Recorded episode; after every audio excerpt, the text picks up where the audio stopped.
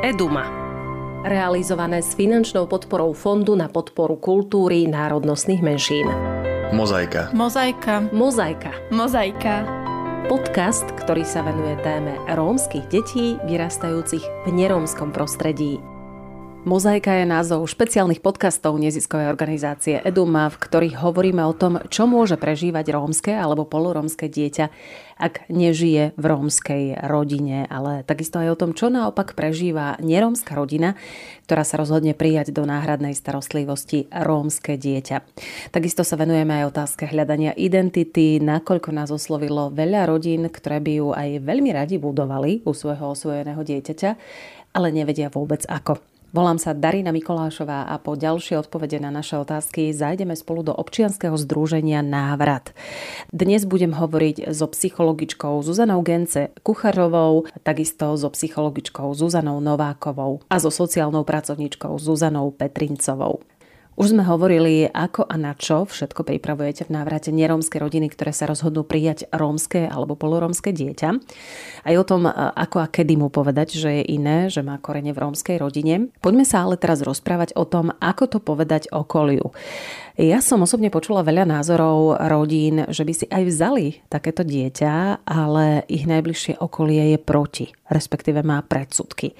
ísť do toho, keď je takýto problém. Dokáže sa to možno časom u starých rodičov napríklad urovnať, zmeniť, alebo sa rómske, polorómske dieťa nikdy nebude cítiť dobre v takejto rodine. Áno, tak aj my vnímame e, tému e, nejakého dobrého nastavenia okolia, e, či už sú to blízky príbuzní, starí rodičia, tej budúcej adoptívnej rodiny ako dôležitú. A zdá sa nám, že môže byť veľa dobrej prevencie alebo dobrého procesu zvládnutého aj v situácii, keď aj vlastne tí blízky príbuzní budú vtiahnutí do rozmýšľania o tom, aké dieťa príde do rodiny alebo aj do tej širšej rodiny už vlastne dopredu, ešte pred príchodom dieťaťa Veľmi to vlastne odporúčame a zaoberáme sa týmito témami aj v rámci prípravy, ktorou prechádzajú u nás e, žiadatelia na adopciu alebo pestúnskú starostlivosť. Vnímame, že teda je možné urobiť ešte veľa krokov preto, aby vlastne aj tí blízky mali príležitosť sa dozvedieť možno niečo viac o tých inakostiach, o rómskej kultúre, rómskom, rómskej histórii, nejakých bližších informáciách, ktoré by možno mohli pomôcť e, rozšíriť tú ich osobnú skúsenosť, ktorú možno majú a ktorá je často vlastne spojená s nejakými potenciálnymi predsudkami alebo obavami. Často sa nám zdá, že vlastne tí budúci starí rodičia reagujú z pozície obáv alebo strachu o, tých svojich, o tie svoje deti, aby sa raz neocitli v situácii, keď budú nešťastní, keď budú vlastne ich tie situácie nejakým spôsobom presahovať a kedy si zoberú možno na svoje plecia keby viac ako zvládnu, ale nemusí to byť e, vždy založené na nejakej nejakých eh, reálnych situáciách, skôr to môže byť nejaké obavy, ktoré sú často ovplyvnené. Možno nie len to priamo skúsenosťou, hej, ale často sú to napríklad práve médiá alebo nejaké sprostredkované informácie, sprostredkované skúsenosti, ktoré môžu ovplyvniť, aký v končnom dôsledku majú postoj práve tí blízky. Takže našim cieľom určite aj v, v našom poradenstve alebo vôbec v príprave vo vzťahu vlastne s budúcimi alebo aj existujúcimi náhradnými rodinami je v prvom rade vlastne podporiť tých blízkych, aby dostali dostali príležitosť sa tými témami zaoberať, aby mali možnosť možno bezpečne a v takom nezávislom prostredí možno aj otvorene hovoriť o tých obavách, lebo to často to vyústi do toho, že sa im to tak vytriedí. Aha, že tak vlastne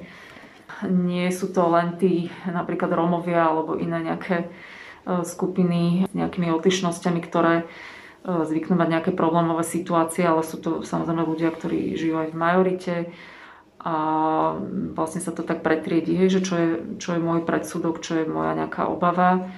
od toho, ako vlastne možno vnímať aj tu ten plán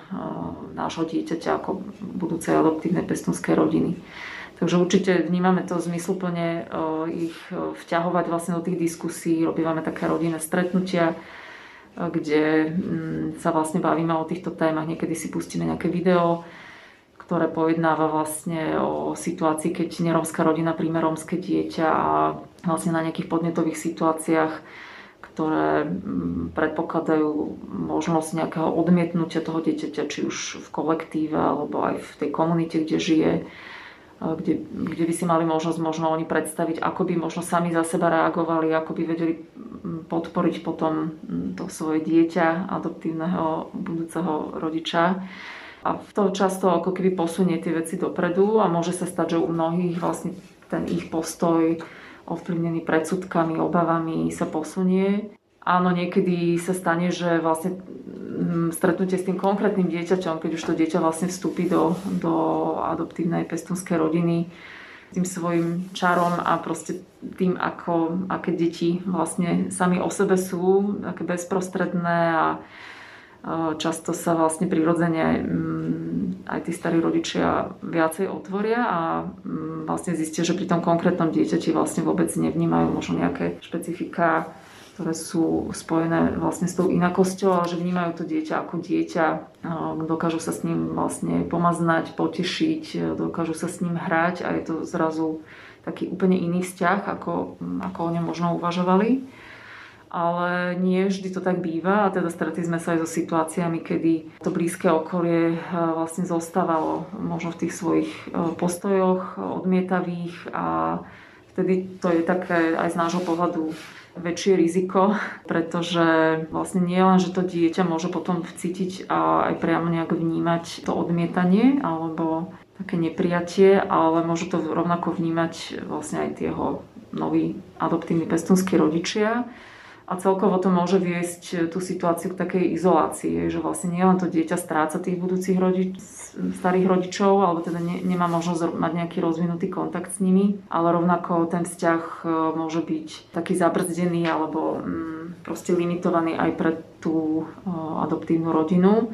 Čiže napríklad sa prestanú mm, stretávať alebo nie sú prizývaní na nejaké rodinné oslavy, stretnutia. Je to taká ako extrémna poloha, ale je dobré možno o tom uvažovať v pozícii vlastne tých budúcich adoptívnych rodín, že ako je to vlastne v tej našej rodine, v, tej, v tom našom najbližšom okolí, e, ako naozaj otvárať tie témy s blízkymi, e, skúšať vlastne nadvezovať e, na témy inakosti ako také, ako to už bolo zmienené, ale špeciálne možno kontexte e, rómskych tém, pretože len tak sa dozvedia vlastne aký potenciál alebo aké limity, aké rizika vlastne má tá ich situácia.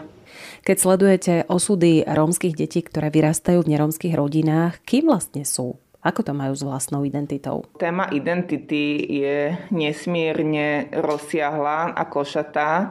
Keby som mala o, tak pomenovať to, základ, ten základný prístup,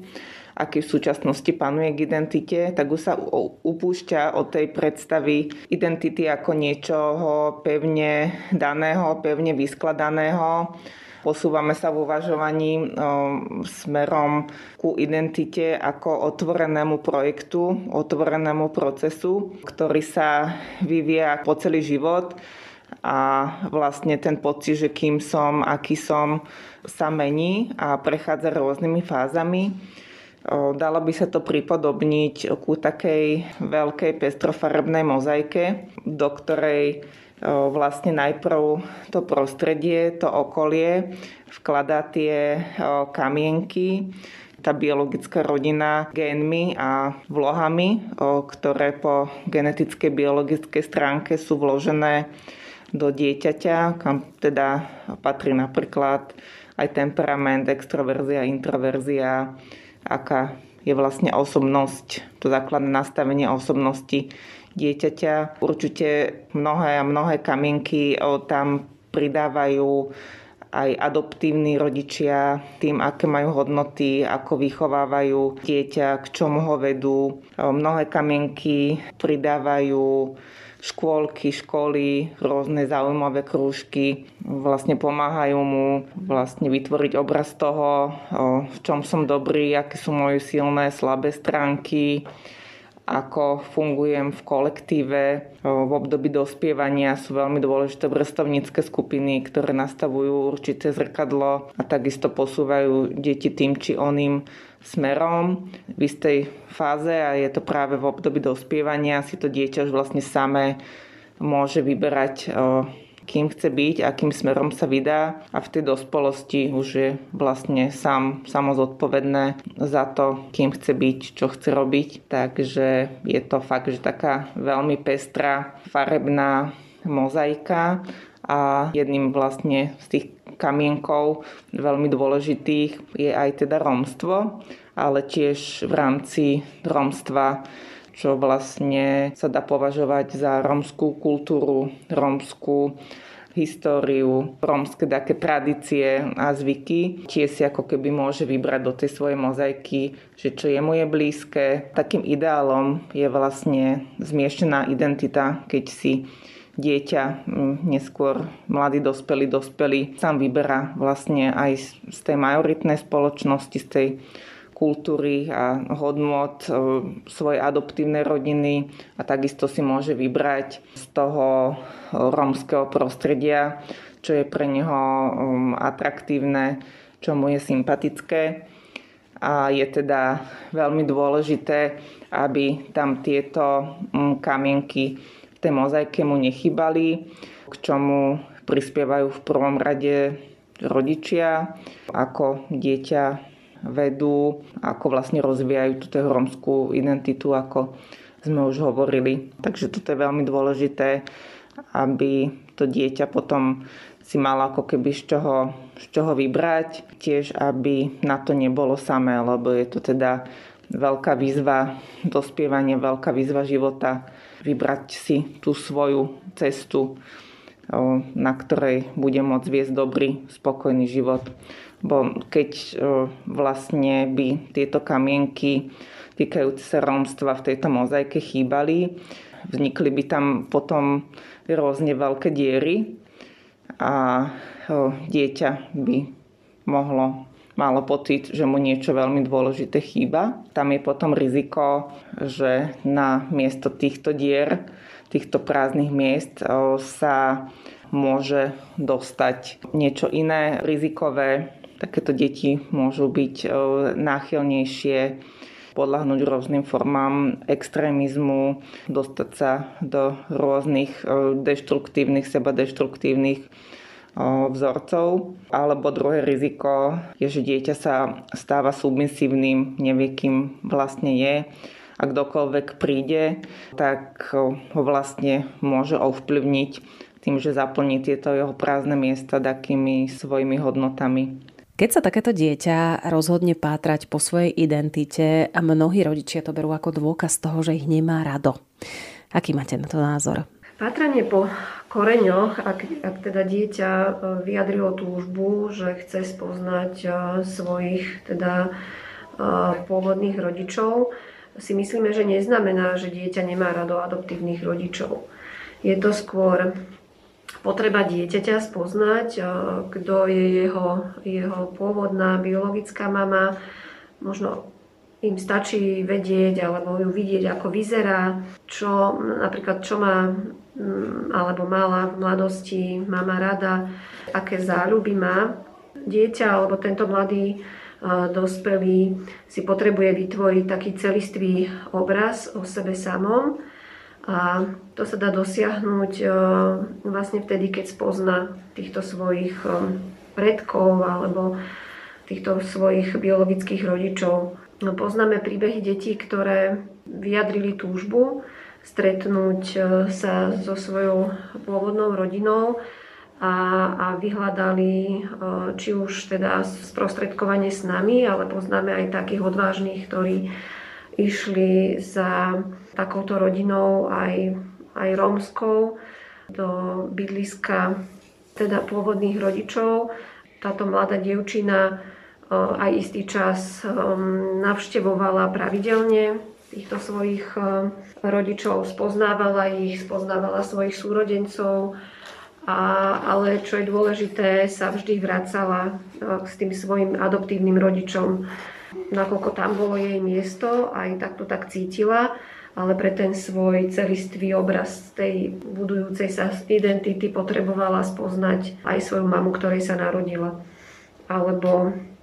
sme sprevádzali dievčinu, ktorá až teda skoro pred eh, plnoletosťou takisto túžila poznať, vidieť svoju mamu. A toto stretnutie jej naozaj ako keby stačilo a pomohlo jej to možno v takému prijaťu samej seba. Keď spoznala možno aj také zvyklosti tej svojej pôvodnej maminy, tak mnohých, možno mnohých sa aj tak stretli, že mali spoločné viaceré črty, ale na druhej strane ten vzťah s tou adoptívnou maminou sa vôbec nenarušil, ale mám pocit, že práve ešte to mohlo aj dopomôcť k takému posilneniu vzájomnej teda blízkosti mami a céry. A čo by ste na záver poradili rodinám, ktoré prijali alebo sa chystajú prijať rómske dieťa? V zásade, mm, keď nad tým tak premyšľam, tak mám pocit, že to, čo môže najviac pomôcť, je zostať otvorený. Zostať otvorený, myslím tak postojovo, keby mať e, možno také nastavenie, ktoré je iné ako byť uzavretý alebo mať taký jednoznačný, definitívny postoj voči, voči veciam aj práve v tejto téme. Lebo nikdy nevieme proste, ktorá ďalšia skúsenosť, informácia, proste nejaká, niekedy je ako keby nie priama e, letma, nejaká situácia nám môže pomôcť si proste uvedomiť, že veci sú ešte trošku inak, ako mm, na nich nazeráme práve teraz. Myslím si, že je dôležité, aby teda špeciálne tí budúci adoptívni rodičia si naozaj zodpovedali množstvo teda otázok, ktoré súvisia s ich e, vnútornými postojmi voči inakostiam, voči e, teda inakostiam tak vo všeobecnej rovine, ale špeciálne voči Rómom, že ako to vlastne majú oni sami so sebou a ako to má to blízke okolie, aby sa cítili potom v tej budúcnosti už e, s prijatým dieťaťom, ktoré budú musieť obhajovať, zastupovať a zodpovedávať mu zase tie jeho otázky, aby sa cítili čo najviac komfortne a v takom súlade možno sami so sebou a boli teda pripravení, mali tie zdroje na to, aby mohli to dieťa podporiť a bolo to také silné a autentické pre dieťa. A myslím si, že k tomu môže určite dopomôcť e,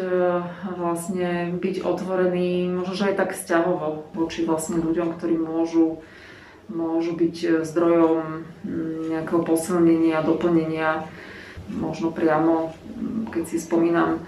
z mojej stáže v Spojených štátoch, e, tak ľudia, ktorí príjmajú dieťa iného etnika a tam teda tá situácia je taká oveľa bohatšia a širšia, prichádzajú tam deti z veľmi rôznych kútov sveta, tak jedna zo základných otázok pre tých budúcich žiadateľov, že či poznáte niekoho osobne, e, kto je v našej, v našej situácii vlastne Róm, hej, či máte nejaký osobný vzťah,